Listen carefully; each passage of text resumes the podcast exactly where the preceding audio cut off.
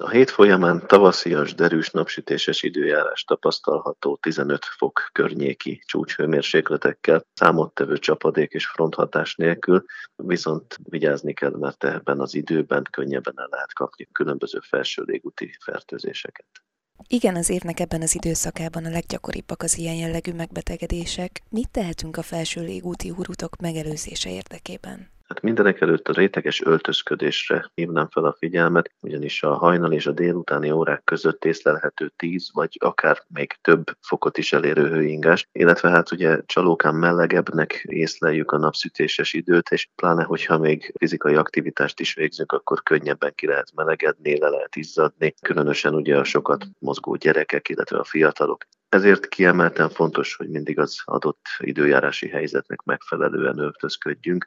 kora reggel számítsunk, ugye hidegebb, téliesebb, délután pedig tavasziasabb, melegebb időjárásra. Ha kültéri sporttevékenységet végzünk, akkor válasszunk inkább könnyebben szellőző, vékonyabb pamutruházatot. A műszálas vagy vastagabb öltözékek esetén nehezebben párolog el a bőrünkön megjelenő verejték, ami egyébként a testünket lehűtve és egyben a nyálkahártyák immunvédelmét is csökkentve kaput tud nyitni ezeknek a felső légúti fertőzéseknek, legyenek akár vírusok, akár baktériumok ezek.